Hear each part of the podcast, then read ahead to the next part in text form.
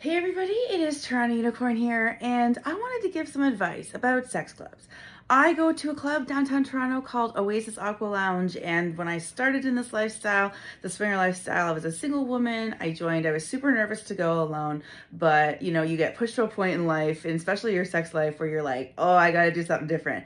And then I had my experience and I thrived in the lifestyle, and here I am, you know, many years later. So if I could go back and do it again, if I had the knowledge that I have now as a girl who has been in the lifestyle for multiple years now, uh, had lots of experiences all over the place, I would say that, yeah, it's going to feel weird going in alone for the first time. It is.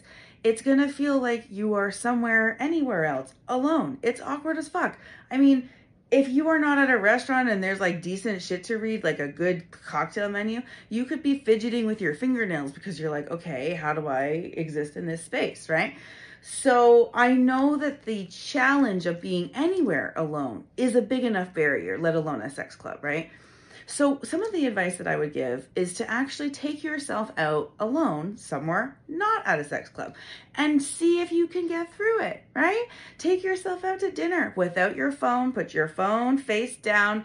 You are not to be playing Candy Crush or whatever. You are supposed to exist in space as a single person and realize that you can do it. And when you get that comfort, when you get that feeling of, you know, maybe it was a little awkward, maybe, uh, you know, it took a long time to get your meal kind of thing. But you're going to walk out of that restaurant thinking, I did that. I can do that. That wasn't so bad. Maybe, maybe it was a little awkward. Maybe next time I'll bring a book or something. But you can exist in space as a single person, including social spaces, especially, right? So if you can do that, then it makes the jump to go into a sex club alone much different because you're already feeling empowered as a single person and then you can go and just explore a new type of atmosphere. See how it's a bit less of a big giant jump, right? Not a, not all of us wanted to take it all in in the first thrust, if you know what I mean.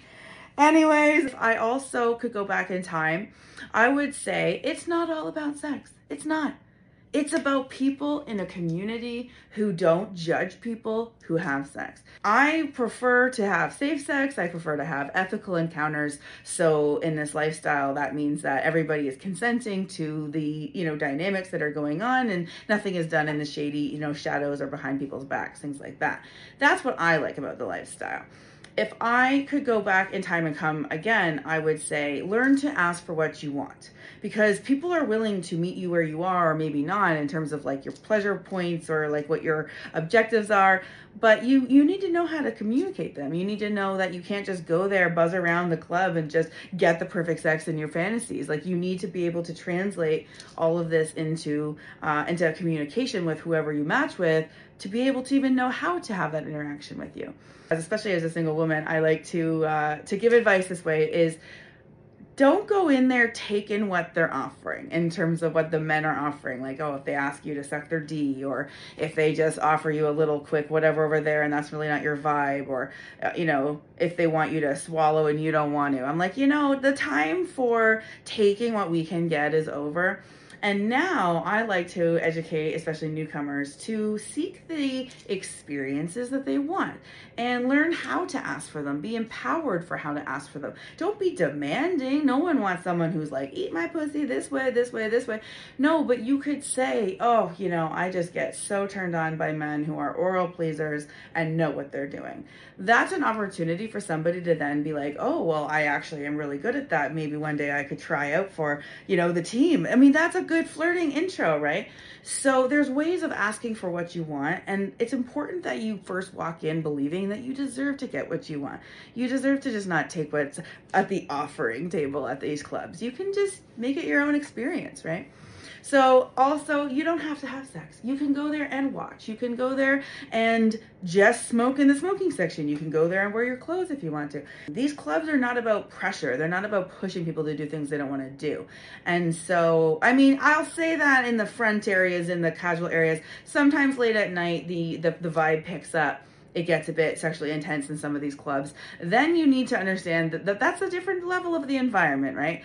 Um, sometimes at Club M4, for example, in the back room, um, I go on Friday night sometimes, and it can get pretty crazy back there to the point where you better you better be prepared for like all the sights and sounds and smells that you're gonna get, right? So uh, not everyone is ready for that. Not everyone likes that vibe, and that's okay because different clubs offer different environments, different vibes, especially even just different theme nights at the same club. So, yeah. So these are some of the things that I wish I had known.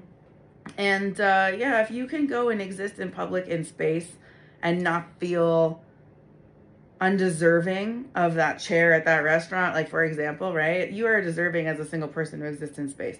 Once you accept that and try that out and you survive, you're going to be able to handle the next thing.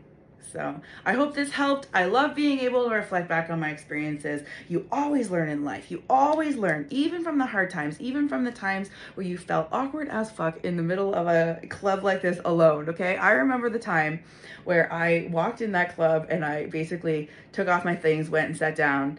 And I didn't have my cell phone. I didn't have anything in my hands. I didn't even have my ring on to fidget with.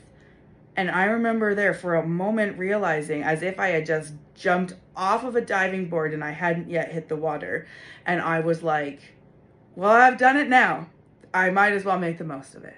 And so sometimes you've got to put yourself in the situations, in the alignment of the future that you want to have and, uh, and make the most of it.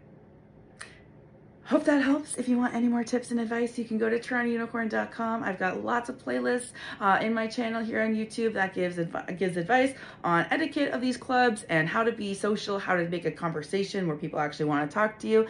Uh, things like faux pas. You don't want to do certain things like touch people without consent or go around bumming cigarettes off people. I mean, that's just not cool, really. So, uh, yeah. So these are some of the tips and tricks you can get from me.